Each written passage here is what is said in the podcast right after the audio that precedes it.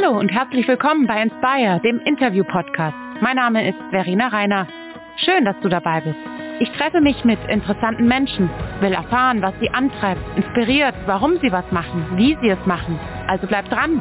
Ich verspreche euch, ihr werdet staunen, mitlachen und ins Nachdenken kommen. Heute geht es um ein brandaktuelles Thema, um Fake News rund um Corona.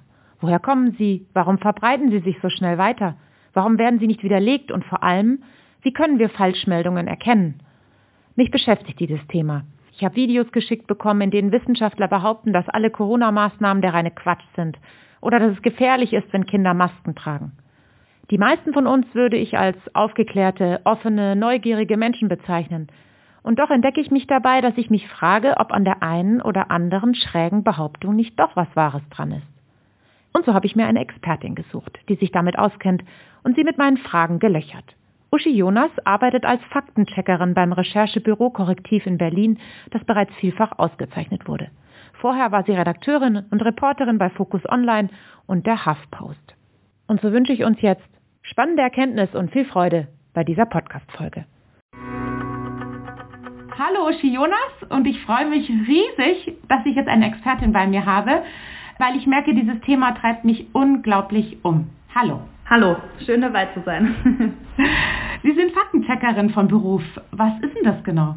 Genau, im Endeffekt bin ich Journalistin und ähm, wir haben uns quasi darauf verschrieben, explizit Artikel zu veröffentlichen, die sich darauf beziehen, auf Falschbehauptungen Falschmeldungen, die irgendwie im Netz kursieren und dazu quasi Faktenchecks zu veröffentlichen, sprich Artikel, in denen erklärt wird, was an diesen Falschbehauptungen falsch ist und was stattdessen richtig ist. Und äh, Sie arbeiten bei einem Recherchebüro, Korrektiv heißt es, also nicht bei einer Zeitung und nicht bei einem Fernsehsender. Was ist dann Korrektiv genau? Ich glaube, das kennen ganz viele nicht.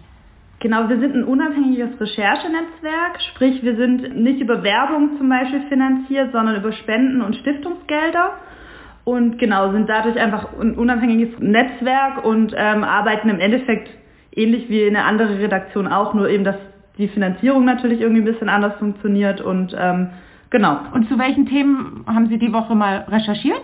Tatsächlich, ähm, ich als Faktencheckerin, also wir sind ein, ein Teilteam quasi von Korrektiv. Da gibt es noch ähm, viele andere Redakteure, die andere Dinge quasi tun, die vor allem große investigative Recherchen machen.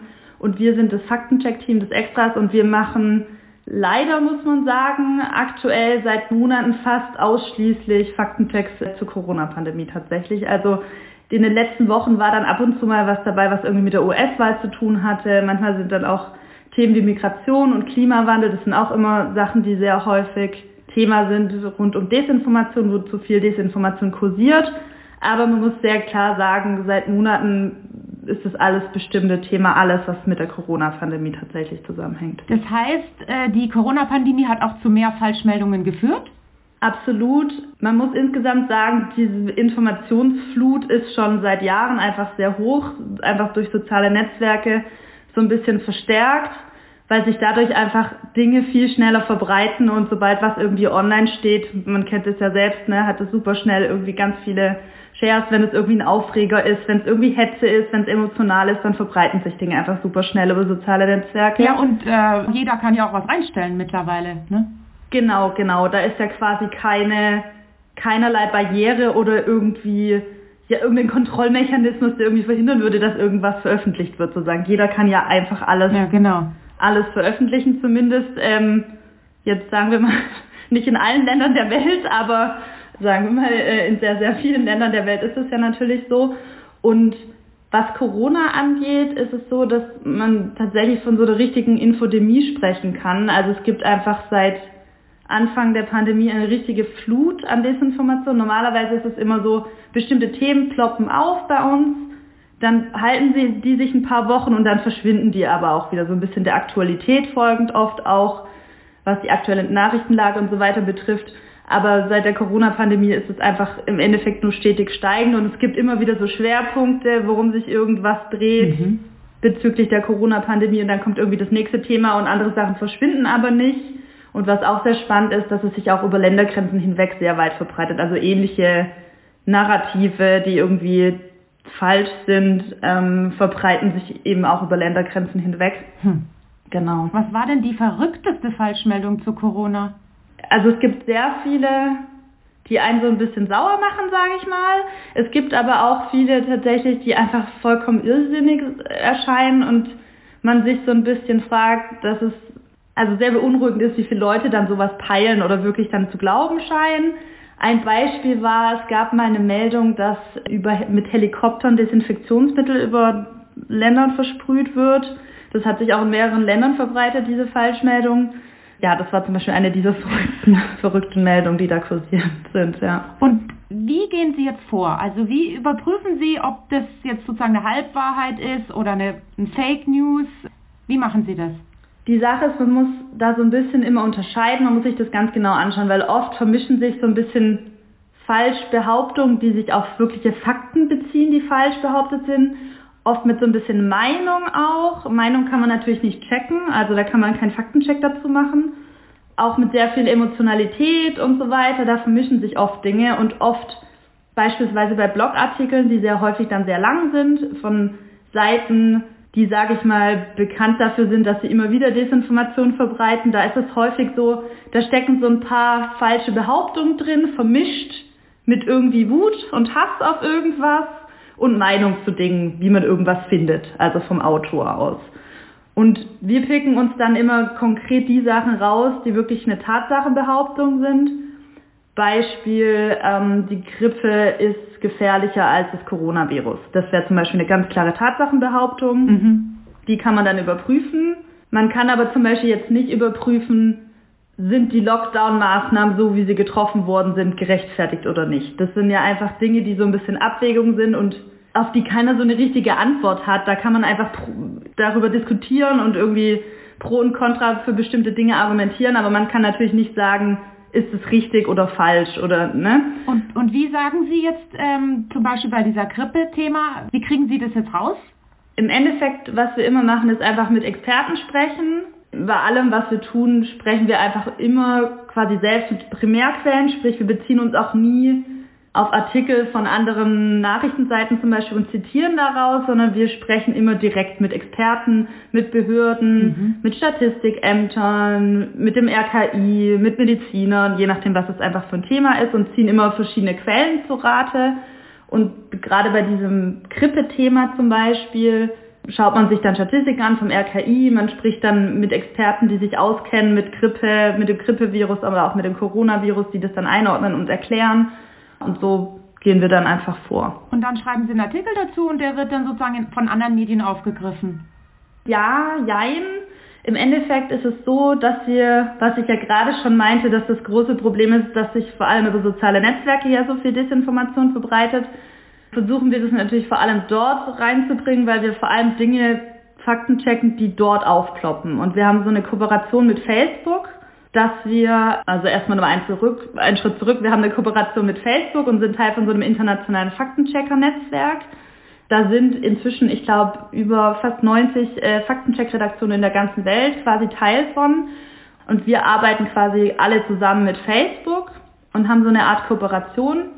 Das funktioniert so, dass Facebook uns so eine Art Liste zur Verfügung stellt, über die wir einfacher Falschmeldungen finden, die sich sehr weit verbreiten, weil natürlich irgendwie das, das Netz ist riesig, es verbreitet sich, verbreiten sich so viele Dinge, dass man da komplett irgendwie den Überblick natürlich verliert und einem ganz viel auch irgendwie dann vielleicht durch die Lappen geht, sage ich mal salopp. Und wir finden dadurch so ein bisschen einfacher Dinge, die sich sehr weit verbreiten und die Falschinformation sein können und dann picken wir uns quasi Themen davon raus, die wir Fakten checken wollen. Also Facebook schreibt uns nicht vor, check das und das, sondern sie geben uns so eine Liste, die uns damit im Algorithmus, die uns unterstützt, Falschmeldungen zu finden. Dann schnappen wir uns was davon, machen dazu einen Faktencheck und dann können wir diesen äh, Faktencheck direkt an diesen Facebook-Post, über den das verbreitet wird, so anpingen. Ah, genau. Und dann wird da quasi angezeigt, Achtung, Falschinformation ähm, und man kriegt dann diesen Post immer noch angezeigt, der wird nicht gelöscht. Mhm. Der wird so ein bisschen runtergeratet, sprich er wird nicht mehr so vielen Leuten ausgespielt und verbreitet sich dann nicht mehr so ganz viral. Aber er ist immer noch da und man kriegt dann aber einen Warnhinweis, wenn man diesen Post anklickt oder wenn man ihn teilen möchte und so weiter. Mhm. Und das funktioniert natürlich dann auch mit, mit ähm, Dingen, die nicht direkt auf Facebook gepostet wurden. Also zum Beispiel ein Blogartikel, wird häufig auch einfach auf Facebook gepostet, dann können wir den quasi auf Facebook auch raten. So.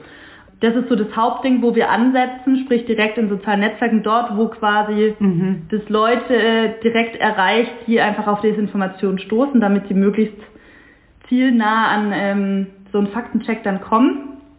Aber natürlich nutzen auch immer wieder andere Medien irgendwie und zitieren uns mal oder so. Aber das ist so das, das Haupt, das Hauptkonzept quasi, genau. Am Anfang der Pandemie, da erinnere ich mich noch, da hat, haben dann viele gesagt, ja, der Bill Gates, der hat den Corona zusammengepanscht im Labor und äh, will jetzt Geld verdienen mit dem Impfstoff und so.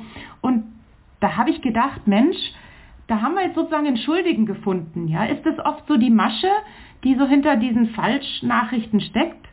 Es ist oft so ein bisschen dieses, die Suche nach einfache, an, einfachen Antworten auf komplexe Fragen, sage ich mal. Also es ist einfach schwer zu begreifen, was so eine Pandemie bedeutet. Niemand von uns hat das jemals erlebt. Da passieren so viele Dinge, auch so viele wissenschaftliche Dinge, die man einfach, wenn man kein Virologe ist oder so, kein Mediziner, was auch immer, einfach nicht bis ins kleinste Detail verstehen kann. So, wir haben uns, glaube ich, alle inzwischen viel damit beschäftigt, wie Impfstoffe funktionieren und so weiter, aber trotzdem. Und wir sind Experten in Fachwörtern geworden. genau, genau. Das sind jetzt alle, was mRNA und PCR bedeutet und so weiter. FFP2 und Co. genau, genau. Aber am Ende ist es natürlich alles super komplex und oft auch so ein bisschen unbefriedigend, weil es einfach gerade in der Wissenschaft gibt es ja nie Antworten so, etwas ist so oder ist nicht so. Es gibt ja oft immer nur, Wissenschaft ist ja oft so eine Beschreibung des Zustands von jetzt gerade, es wird immer weiter geforscht und es gibt immer so Abwägungen und so weiter. Es gibt nie die endgültige Antwort oft auf Dinge. Und gerade bei so einer Krankheit, die irgendwie neu aufkommt, ist es natürlich noch viel mehr so. Und es verunsichert natürlich super viele Menschen, ist ja total klar. Hm. Und dann ist es irgendwie einfach sehr leicht, wenn einem dann was ausgespielt wird oder erzählt wird, dass einem darauf so eine einfache Antwort liefert, dass einfach sagt, ja, da muss eine Person dran schuld sein, die hat es erfunden und will jetzt uns alle damit irgendwie, will die Menschheit verkleinern, die Menschheitsbevölkerung verkleinern oder was weiß ich. Das ist natürlich einfach was, was, wozu Leute sehr zugänglich sind, weil es eine einfache Antwort auf eine komplizierte Frage liefert. Und das sind oft dann die Themen, bei denen Desinformation dann irgendwie reingrätscht wo sich dann Dinge leicht verbreiten und irgendwie leicht Gerüchte und irgendwelche Narrative sich entwickeln, die am Ende einfach erfunden sind. Ja, und das ja. andere Schwierige, was mir jetzt ganz oft immer wieder begegnet ist, sind äh, Wissenschaftler, die anderer Meinung sind. Also zum Beispiel dieser Sucharit Bhakti, der ja ist ja Epidemiologe gewesen, ja, und jetzt verbreitet er aber Nachrichten, wo er sagt, äh, im Grunde gibt es kein Problem mit Corona, ist alles nur hochgespielt, äh, die Maßnahmen sind falsch. Und diese Videos habe ich zum Beispiel auch geschickt bekommen von Bekannten und die verbreiten sich weiter. Habt ihr das auch mal gegengecheckt? Ja, auf jeden Fall. Also wir checken viele Dinge dann auch von... Ähm ja, aber einfach so, dass, dass man sozusagen sagt, Mensch, in der Wissenschaft ist sozusagen so eine große Bandbreite da. Wem glaube ich denn jetzt? Warum wird denn nur den einen geglaubt?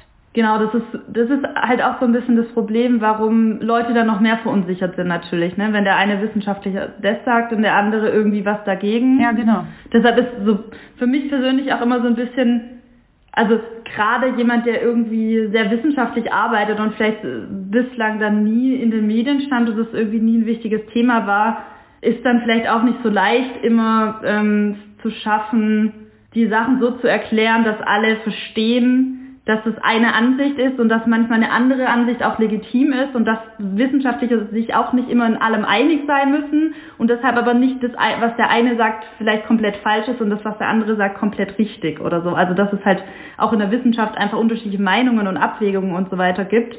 Gleichzeitig gibt es natürlich schon auch vermeintliche Wissenschaftler, die irgendwie aufgefallen sind, sage ich mal, wie gerade Bhakti, die einfach Dinge verbreiten, die von der großen Mehrheit der Wissenschaftler, die dasselbe Fachgebiet irgendwie studiert haben und in demselben Fachgebiet tätig sind, einfach gesagt wird, es stimmt nicht. Ähm, auch die, die Uni, an der Bhakti gelehrt hat, ich glaube, es war... Mainz. Ich weiß es gerade mit Mainz, mhm. Mainz. Die haben sich ja auch inzwischen von ihm distanziert und so weiter. Das hat ja auch alles irgendwie seine Gründe, ne? Das muss man irgendwie ganz klar sagen. Und also oft wird dann so gesagt, hm, ja, aber warum lassen Medien denn keine kritischen Stimmen zu Wort kommen und so weiter? Das wird ja dann irgendwie oft kritisiert. Was ja aber so nicht stimmt. Also man muss ja zum Beispiel sehen, allein ähm, es kommen ja jetzt auch unterschiedliche Wissenschaftler irgendwie zu Wort. Also es gibt, sind ja nicht alle zum Beispiel der Meinung von Christian Drosten. So und auch Wissenschaftler, die irgendwie renommiert sind und angesehen, die halt zum Beispiel sagen, ich finde, wir sollten den Lockdown so machen und der andere sagt, wir sollten den Lockdown so machen und das sind auch legitime Dinge, über die man diskutieren kann. Aber keiner von denen sagt, es gibt dieses Virus nicht. Und wenn man einen Wissenschaftler hat, der behauptet, es gibt dieses Virus nicht, dann ist es halt so ein bisschen, muss man sich halt so ein bisschen ähm, ja fragen, ob das dann eine seriöse Meinung ist, weil warum sollte irgendwie die ganze Welt so tun, als gäbe es ein Virus, das gar nicht existiert? Warum? Das ist einfach so ein bisschen, da muss man so ein bisschen, ja, so ein bisschen vielleicht mit, mit äh, gesundem Menschenverstand auch rangehen und so ein bisschen sich einfach auch so ein bisschen unterschiedliche Meinungen dann vielleicht ansehen von verschiedenen Wissenschaftlern und irgendwie mhm. schauen. Warum sitzt er zum Beispiel nicht in einer Talkshow, der Bhakti, und ihm wird dort widersprochen, sodass eine große Menge an Leuten das mitkriegt? Also er ist ja zum Beispiel, er ist glaube ich vor kurzem mal wieder in einem Podcast zu Wort gekommen. Ich glaube auch tatsächlich von öffentlich-rechtlichen irgendwie tatsächlich einen neuen Podcast. Ja, beim HR. Genau, mhm. wo, wo, wo es dann, dann danach Diskussionen gab und dann irgendwie wieder ein Faktencheck dazu, weil halt dann halt nicht richtig eingeordnet wurde quasi direkt im Podcast. Ich glaube, es ist einfach so, wenn ganz klar von ganz vielen Wissenschaftlern belegt ist und von ganz vielen Instituten, das, was eine bestimmte Person verbreitet, einfach falsch ist und einfach Stimmungsmache ist und irgendwie nichts mit seriöser Wissenschaft zu tun hat, dann sollte man so jemanden auch nicht in der Talkshow sitzen lassen, meiner Meinung nach. Also man sollte dann diese Person nicht totschweigen, aber man sollte vielleicht einfach versuchen aufzuklären, warum was vermeintliche Wissenschaftler oder Experten irgendwie sagen, warum das einfach von der großen Mehrheit der Wissenschaft gesagt wird, dass es nicht so stimmt. Und, ähm, und vielleicht lieber nicht noch eine Stimme geben, sozusagen, und noch mehr Raum geben, ne? Genau, wenn man der Sache halt mehr Raum gibt, dann schafft man halt noch mehr Verunsicherung und dann ist am Ende sinnvoller, man macht mal einen Faktencheck, so wie wir dazu, als dass man irgendwie so jemand dann in, in der Talkshow sitzen lässt.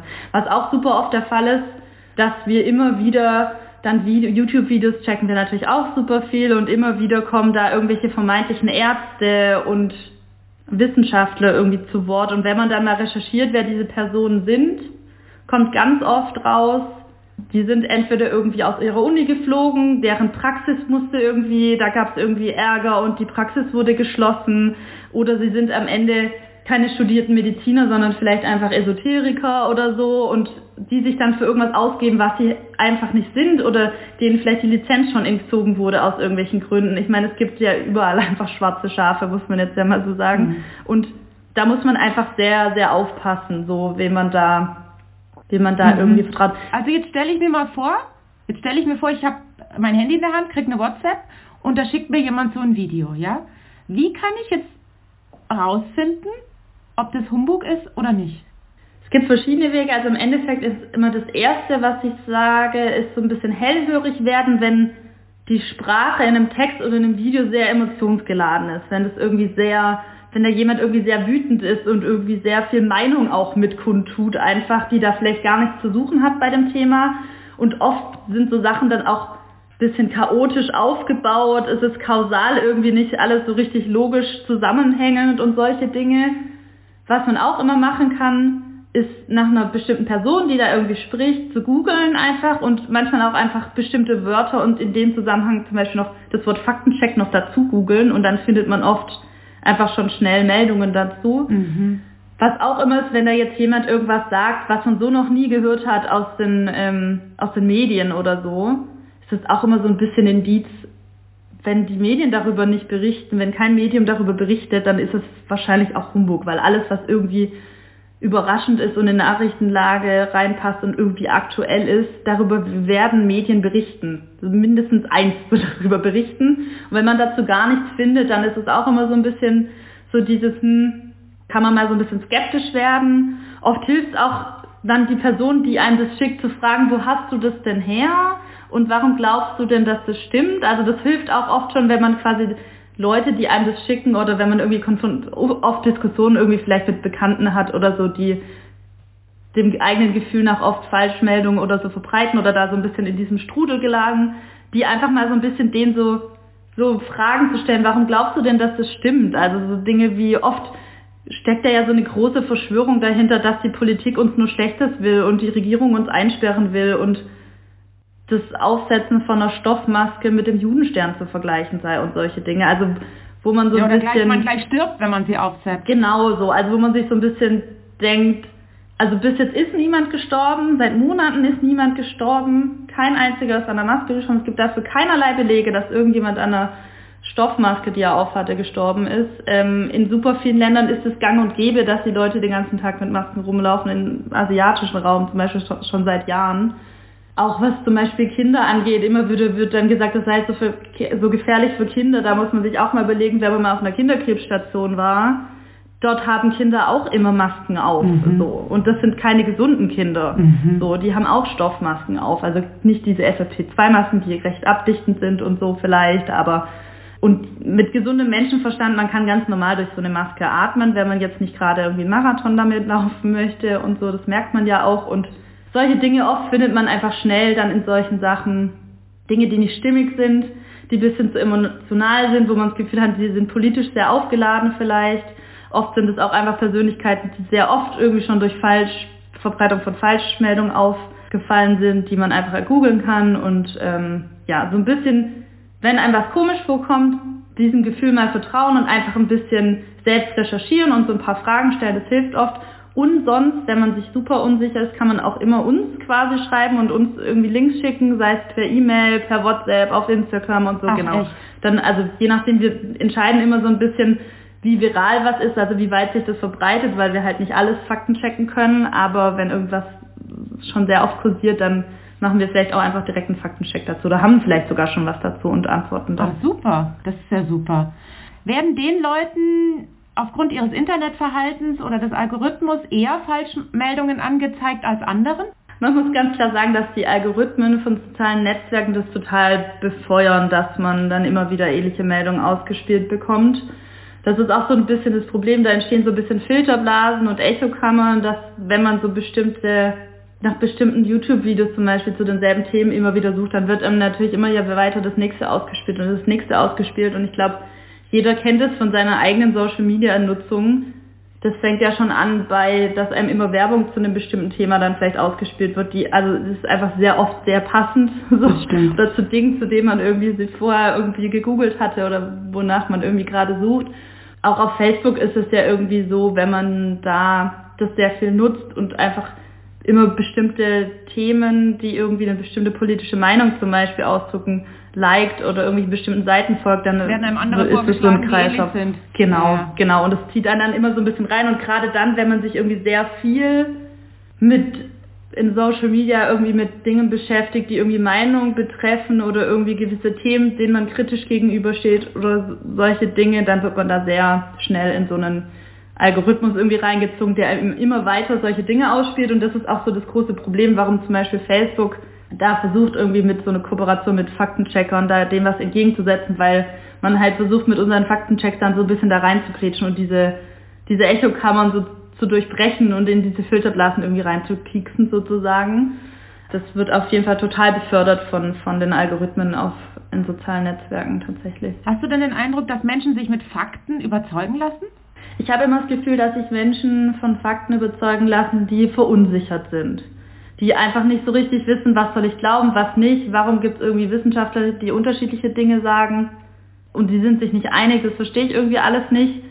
Die sind dann oft auch, der, auch oft auf der Suche nach Fakten und irgendwie auch nach Faktenchecks und die erreicht man dann auch und das sind dann Leute, die irgendwie Zweifel haben und nicht mehr so richtig die Orientierung haben, was irgendwie jetzt stimmt und was nicht.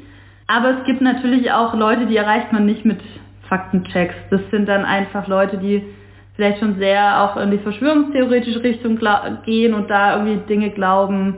Leute, die grundsätzlich glauben, Medien sind von der Elite, von der Politik gesteuert und so, die erreicht man dann am Ende sehr schwer mit Fakten, weil sie einfach der Meinung sind, dass die Fakten, die wir zum Beispiel schreiben, keine Fakten sind, sondern dass wir uns das ausdenken oder dass alle unter einer Decke stecken oder so. Die erreicht man dann leider sehr schwer. Man erreicht immer so Menschen in so einem Zwischenstadium und einfach Leute, die sich, die Menschen, die irgendwie verunsichert sind, ähm, die erreicht man aber nicht jeden. Ja, kann glaube ich auch, ja. Sag mal, ist dir Wahrheit wichtig? Also schließlich bist du ja jemand, der versucht sozusagen die Wahrheit herauszufinden als Faktencheckerin, oder? Im Endeffekt kann man das so sagen natürlich, klar. Also die Wahrheit herauszufinden, beziehungsweise so ein bisschen richtig zu stellen, was eine Lüge ist oder was ein falscher Fakt ist. Beziehungsweise man muss ja auch mal so ein bisschen aufpassen, Lüge impliziert ja immer so eine direkte Intention vielleicht auch. Manchmal ist es ja auch Unwissen, das, da muss man vielleicht noch so ein bisschen unterscheiden. Aber klar, im Endeffekt ist mir Wahrheit irgendwie schon wichtig und mir ist vor allem noch mehr irgendwie wichtig immer, man will einfach so Leute versuchen zu überzeugen davon, dass Dinge, die sie vielleicht glauben oder für denen sie denken, dass sie richtig sind oder die Wahrheit, dass die falsch sind. Und äh, klar, man kann das so ein bisschen mit Wahrheit äh, vielleicht gleichsetzen, ja. Aber tolle Aufgabe eigentlich, so einen Job zu haben, oder? Macht Spaß? Oder ist sehr anstrengend auch? Auf, also es ist, es ist beides. Es fühlt sich so ein bisschen an, als würde man irgendwie was machen, was irgendwie was bringt und was irgendwie sinnvoll ist und wo man das Gefühl hat, man kann wirklich irgendwie Leute erreichen und irgendwie Leute, die irgendwie sich unsicher sind mit Dingen einfach, ja, denen irgendwas liefern, was ihnen irgendwie hilft, wieder zu verstehen, worum es jetzt geht und was irgendwie richtig ist und was nicht. Gleichzeitig ist es auch irgendwie natürlich irgendwo anstrengend und auch so ein bisschen kräftezehrend. Ich meine, wir bekommen natürlich auch viel Hassmails und solche Dinge und es gibt einfach sehr viele Dinge, die äh, Menschen, die sauer auf uns sind und uns nicht mögen und uns irgendwelche Dinge unterstellen. Hm. Das ist natürlich so ein bisschen anstrengend. Hm. Und man merkt gerade auch, also gerade während der Corona-Pandemie, ist es oft auch inhaltlich so ein bisschen anstrengend. Also wenn man dann quasi sich ganz tief in Themen eindenken muss, die man jetzt nicht gelernt oder studiert hat, so ganz genau zu erklären, wie so ein PCR-Test funktioniert und was das eigentlich ist und was da passiert und was da nicht passiert, das ist natürlich hochkomplex. Und wir werden jetzt natürlich nicht zu irgendwelchen Fachexperten, wir sind die, die die Fragen stellen, aber trotzdem ist es natürlich irgendwie anspruchsvoll oft inhaltlich, aber das macht natürlich irgendwie auch Spaß, weil es irgendwie natürlich auch spannend ist. Trotzdem fände ich es schön, wenn so manche Dinge, die rund um die Corona-Pandemie irgendwie kursieren, wenn die mal so ein bisschen weniger werden würden und Leute so langsam einsehen, dass wirklich kein Kind gestorben ist, weil es eine Maske getragen hat und irgendwie da aufhören würden, damit irgendwie ganz viel Angst zu schüren und man hat immer so das Gefühl, es hilft schon auf jeden Fall, was wir machen, aber es ist am Ende natürlich trotzdem so ein bisschen Feuer löschen und Tropfen auf den heißen Stein und wir kommen halt trotzdem natürlich nicht an die Wurzel. Das ist dann manchmal so ein bisschen frustrierend aber es ist immerhin etwas, sage ich mal. Ja. Gute Einstellung. Wir kommen schon zum Ende und ähm, ich habe am Ende immer die Rubrik drei Fragen, drei kurze Antworten. Wenn Sie nicht arbeiten, was ist Ihre Lieblingsbeschäftigung? Aktuell tatsächlich spazieren gehen und neue, neue Stadtviertel entdecken äh, in Berlin, wo ich lebe äh, um so ein bisschen die Stadt zu entdecken, ja. Und um ein paar Schritte zu tun, oder? Genau, und um mal draußen gewesen zu sein nach dem Homeoffice. Genau. Was haben Sie 2020 oder was hat Ihnen 2020 gelehrt? Oder was haben Sie gelernt durch diese Corona-Pandemie? Dass man sehr gut mit sich alleine klarkommen kann, eine sehr lange Zeit und irgendwie sehr, ja, den Alltag mit sich selber beschäftigt sein kann. Und gleichzeitig aber auch, wie unfassbar wichtig soziale Kontakte und soziale Nähe sind und wie unglaublich viel wert es ist, dass man ein Umfeld hat und sich immer wieder mit Menschen austauscht und die wirklich face-to-face -face sieht und Dinge mit Menschen erlebt und wirklich einfach diesen sozialen Austausch hat. Sie sind in Heilbronn aufgewachsen, so habe ich das recherchiert und da habe ich viel Verwandtschaft. Ah. Ähm, deswegen die Frage, was bedeutet Heimat für Sie? Ich glaube, Heimat ist immer der Ort, an dem ich mich wirklich so richtig irgendwie zu Hause fühle oder wo, ich so meine Wurzeln, Wurzeln habe aber es gibt irgendwie auch so verschiedene Orte, die quasi zu Hause sind, aber es gibt irgendwie nur eine Heimat, würde ich sagen. Also es gibt nur diesen einen Ort, wo man geboren ist und wo irgendwie die Familie ist und das ist Heimat. Es gibt dann noch andere Orte, die sind auch ein Zuhause, aber nicht wirklich die Heimat, würde ich sagen. Und noch gerne und ab und zu dort? Ja, auf jeden Fall. Also nicht mehr von Berlin aus, das ist ein ganzes Stück, aber noch einige Freunde da, meine komplette Familie lebt da, deshalb auf jeden Fall auch dort. Am Anfang der Corona-Pandemie auch sehr lange dort gewesen und da war es angenehmer, konnte man in den Weinbergen spazieren gehen und war nicht in der engen Stadt. Das war ganz nett. Super. Also vielen Dank, Uschi Jonas, für die Einblicke in deine Arbeit und die wertvollen Tipps. Und äh, ich wünsche dir wirklich viel Erfolg weiterhin beim Recherchieren und beim Aufdecken von Fake News, und äh, ich glaube, man kann schon sagen, eine frohe, friedvolle Weihnachtszeit. Vielen Dank, dass ich dabei sein durfte und äh, ja, dir auch alles Gute und vor allem Gesundheit und schon mal eine schöne Adventszeit. Vielen Dank fürs Zuhören. Ich hoffe, ihr habt auch so viel mitgenommen wie ich. Ich würde mich natürlich riesig freuen, wenn ihr ganz vielen von meinem Podcast erzählt. Und wenn ihr Lust habt, schaut doch mal bei mir auf Facebook oder Instagram vorbei unter inspire-podcast. Ich freue mich von euch zu hören. Bis zum nächsten Mal, eure Verena Reiner.